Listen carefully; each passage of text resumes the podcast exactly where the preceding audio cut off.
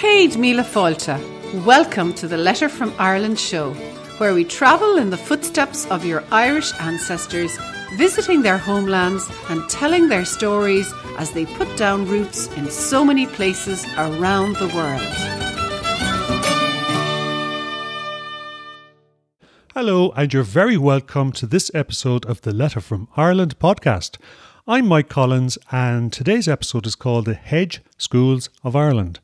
Now, when we travel around the highways and the byways of this island of ours, visiting the villages and towns and uh, townlands basically, we come across in every area typically a group of churches, a few pubs, houses, cluster of houses, and often in the area as well, at least one or two national schools.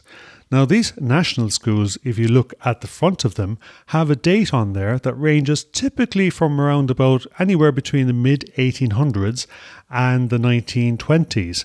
And it was because of this national school system that the majority of our ancestors born into the middle, into late part of the 1800s had the ability to have at least a minor form of reading, writing, and mathematics. They could write their name, they could read very well, and so on and so forth. However, of course, for many of ancestors before that, you might notice the prevalence of a mark on their actual various records because they couldn't even write their particular signature. So, these national schools, we've a lot to be thankful for. But what was there before the advent of the national school system?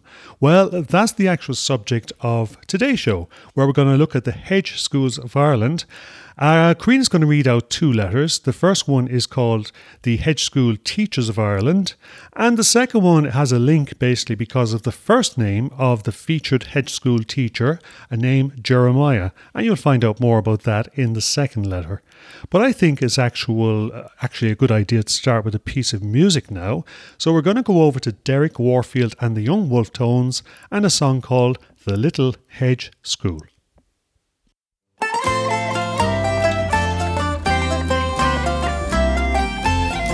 Oh, the little hedge school stood on the roadside. It was built of old Ireland's mud. There in the four walls, the master and guide brought knowledge to minds in the bud. Oh, the open wide door looked out on the brook, delightfully clear and so cool, where each gossoon would peep from over his book as he sat in the little hedge school. Oh, the purest of poor all entered the door to be taught by the master O'Toole. With their ABs and C's and their one, twos and threes, they learned in the little hedge school.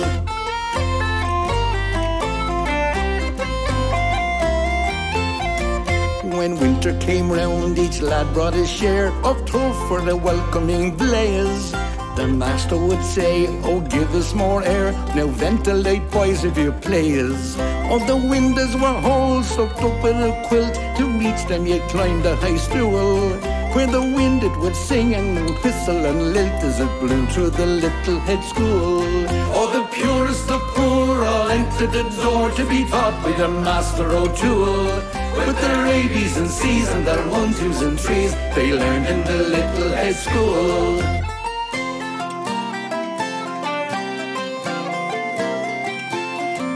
The birdies would build their nest with the hatch. The bright feather songs were so gay. There in the old roof, 'twas made out of thatch, with music the boys all the day. In summer sunshine, then out on the green, where breezes were gentle and cool. Each Gossoon and Colleen together were seen on the way to the little hedge school. Oh, the purest of poor all entered the door to be taught by the master O'Toole. With their ABs and C's and their one, twos and threes, they learned in the little hedge school.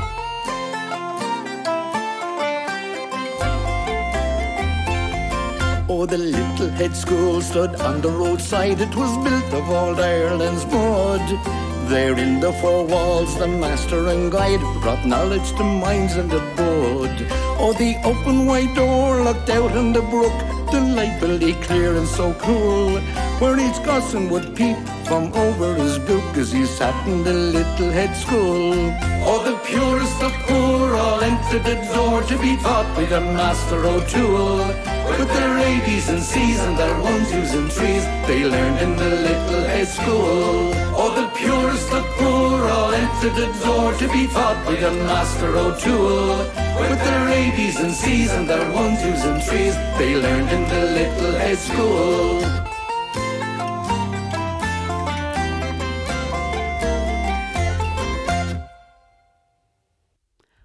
We take a look at how our Irish ancestors tried to overcome adverse circumstances to gain an education? And let me start with some questions. Did any of your Irish ancestors start off in one part of Ireland, but then move to another part of Ireland? Um, and then what got them moving? What caused them to pick up and cross a few mountains to start a new life in a new part of Ireland? John Hartnett, one of our Green Room members, shared the following. John writes, I've been doing research on my father's family. He was born in Tuosist, County Kerry, in 1902 to another John Hartnett.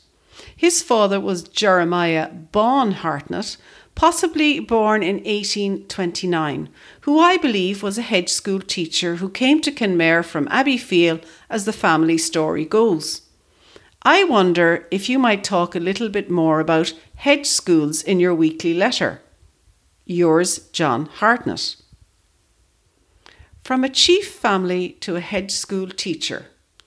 The Hartnett name is found across particular parts of Kerry, Cork, and Limerick, mostly where those three counties touch on one another. This part of Ireland was under the rule of the McCarthys for many centuries and their chief families in the area around the town of Kanturk in northwest Cork were the McAuliffes, O'Riordans, O'Keefes, O'Callaghans, and the Hartnetts. However, by the end of the 1600s, Cromwell had come and gone from Ireland, and the age of the Irish chieftain was well over. The penal laws were introduced, laws that sought to encourage the native Irish and Protestant dissenters to convert to the established church. These penal laws made it very difficult to receive an education, enter politics, or a profession unless you be first became part of the Church of Ireland. However, at the time, the world was becoming a more commercial place, and this was recognised by many, both poor and rich. It was understood that a basic education, reading, writing, maths, would help your children survive in a world that extended way beyond your local village and family. While Catholic schools were officially forbidden through most of the 1700s, a new type of casual school, the hedge school, sprung up across rural Ireland. We might view these places romantically in our mind's eye, picturing a small group of youngsters leading beside, learning beside a babbling brook, or staying one step ahead of the law as they loaded up on sums and Latin. However, while some of these schools were outdoors, most were semi permanent and located in old barns and outbuildings. They were mostly condoned by the local administration. The original teachers in Ireland, reaching way back before the 1700s, were probably the bards and the filí, as the poets were known. They were an established Gaelic class right up to the 1600s. However, later teachers in the hedge schools were most likely the children who graduated from the system themselves. Teachers like Jeremiah Bawn Hartnett, mentioned by John in his letter to us. The hedge schools of the time were spotted by an Englishman called William Reid, who was touring around Ireland, and he observed the following. A desire for education manifests itself among the lower order of the people. In my wandering through the country, I found several very humble seminaries called hedge schools. Not having any other convenience, the scholars are taught reading, writing, etc., in the open air.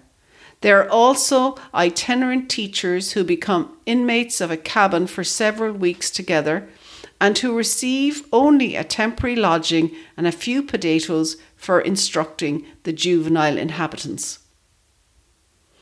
The penal laws were relaxed by the late 1700s, and this allowed for a more structured and visible schooling system. However, Ireland was still a very poor place, and many of the schoolhouses we see today were not built until the 1880s. The hedge school teacher still had a place in the rural highways and byways of Ireland right through the 1800s. Can you imagine what life must have been like in Ireland for a young born man born in 1829? By the time Jeremiah Hartnett would have hit his 20s, the Irish famine was coming to an end. He must have attended a hedge school in his local Abbeyfeale in County Limerick and then started to assist some of the other children around him. And perhaps his talent was noticed, and he travelled from parish to parish until one day he too became a hedge school teacher. Somewhere along the way, he must have ended up in Tuosist, County Kerry, a place that was ravaged by the recent famine. And he began to help the local children with their schooling. Maybe he met a girl there and decided to settle down and start a family. By the mid 1880s, Jeremiah Bawn Hartnett would have been in his 50s and his children attending the newly built National School in Tuosist. You'd wonder what must have been on his mind as he saw the first blocks being laid on that new schoolhouse. One thing's for sure, he did what was necessary for many years, but his hedge school days were now at an end. So many thanks to John Hartnett for prompting this letter with the story of his Hartnett ancestor and school teacher.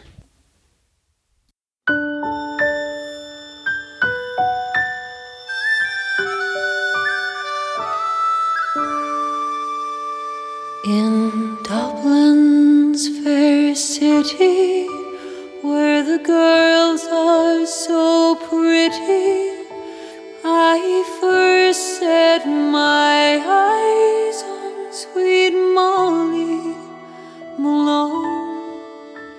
As she wheeled her wheelbarrow through the streets broad and narrow, crying cockles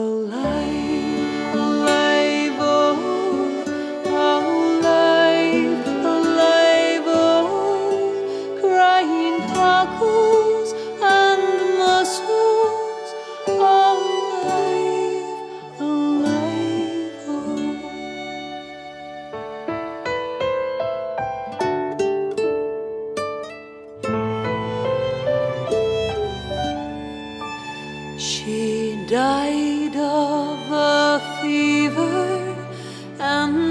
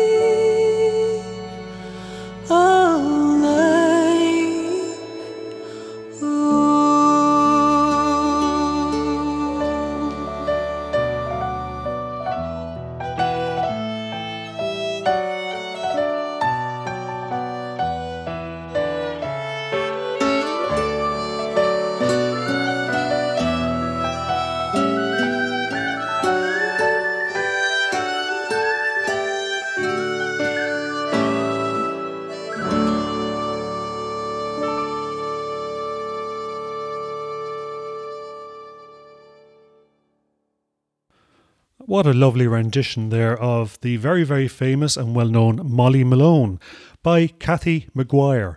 Um, I chose Kathy in that particular song there because we were recently up in County Fermanagh creating a homelands feature for the Green Room. And of course, that's the area that's actually the ancient homelands of the McGuire clan. So Kathy McGuire there and Molly Malone. And now we're going to go on to Karina again. And she's going to chat about a particular first name in Ireland.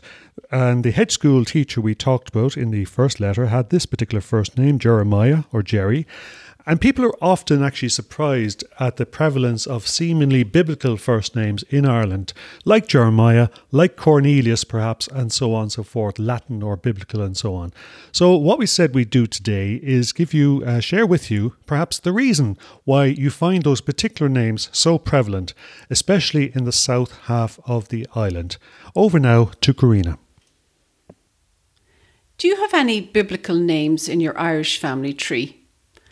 Of course, there are plenty of Davids, Marys, Michaels, and Teresas spread across our shared families. But how about some of the more biblical sounding names? Names like Moses, or Cornelius, or maybe Isaiah or Jeremiah. While many of these names have been prominent in Ulster among Presbyterian families, people are sometimes surprised to see them among Roman Catholic families in the deep south counties of Cork, Kerry, Waterford, Limerick, Tipperary, and Wexford. The thing is, if you travel around County Wexford even today, you'll come across plenty of Moses.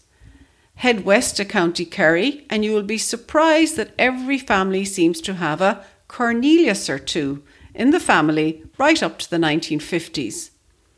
In our own families, I can trace back to one Jeremiah Cronin, a farmer in northwest of Cork in the 1700s, and for Mike, he can go back to a Jeremiah Collins, a farmer in West Cork during a similar period.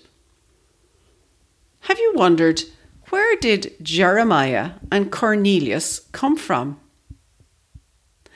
Let's just take two of these names, Jeremiah and Cornelius, and have a look at their origins. When Irish surnames came to be anglicised from about the mid 1600s, there were many Irish Gaelic given names in circulation at the time. Names that went all the way back to pre Christian times in Ireland.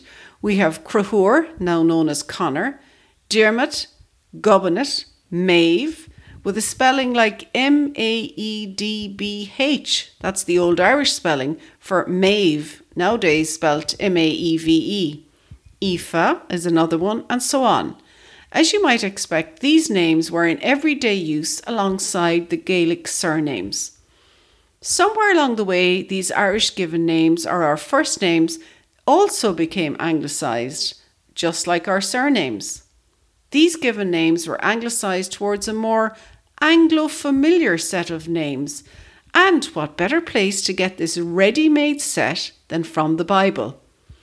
As a result, many of the biblical names that you hear used in Ireland have an old Irish name hidden in their depths. Let's take two examples. First, the boy's name Jeremiah. A biblical name, Jeremiah replaced the old Irish name for Diarmait, spelt D I A R M A I T. So Diarmait was replaced by Jeremiah in many Irish counties across Munster.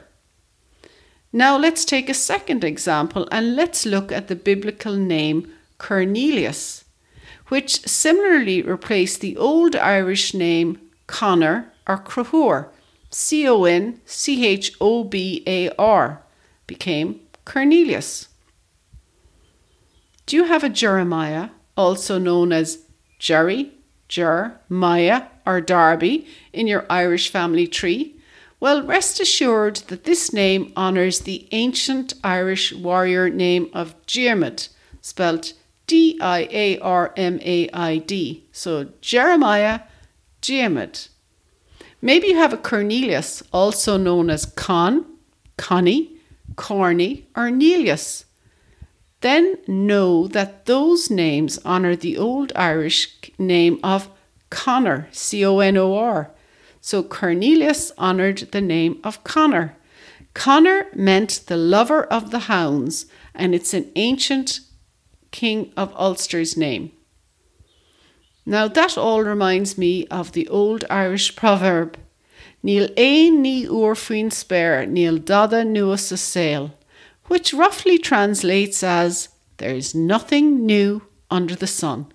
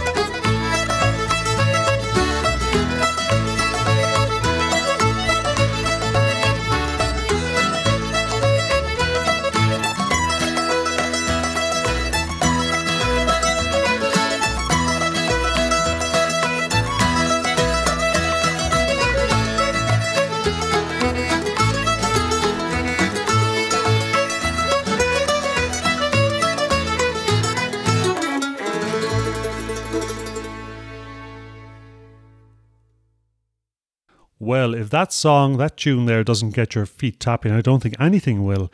That's Sharon Shannon there with Magic Foot.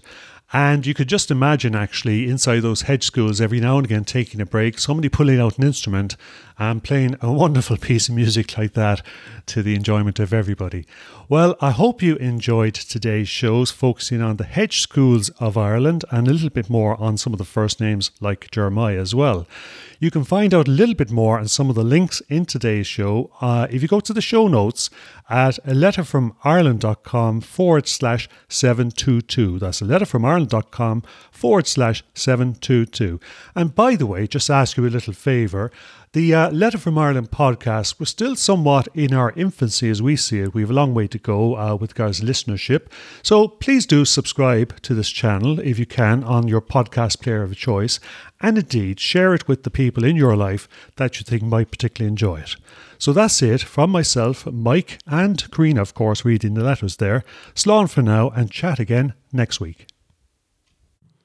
If you've enjoyed today's Letter from Ireland show, we'd like to invite you to check out our special membership area, the Green Room. You hear us mention it a lot during the show, and you can find full details of the Green Room at a letter from Ireland.com forward slash Green Room. Our Green Room is the essential resource for anybody at any stage in researching their Irish heritage because it's where we delve into all the good stuff to help you break down those brick walls and really connect the pieces in your Irish ancestry puzzle. In the green room, you get access to online genealogists, extensive research to- tools, quick win training, as well as member only access to johngrenham.com and a very supportive, active community to help you along the way with feedback and advice. The Green Room is the perfect place to be for anybody starting or continuing their Irish ancestry search. So why don't you come and join us there at a letterfromireland.com forward slash green room. That's it for me, but I'll be back next time with another instalment of the Letter from Ireland show. And I really look forward to chatting to you then. Slán Gafol, Karina.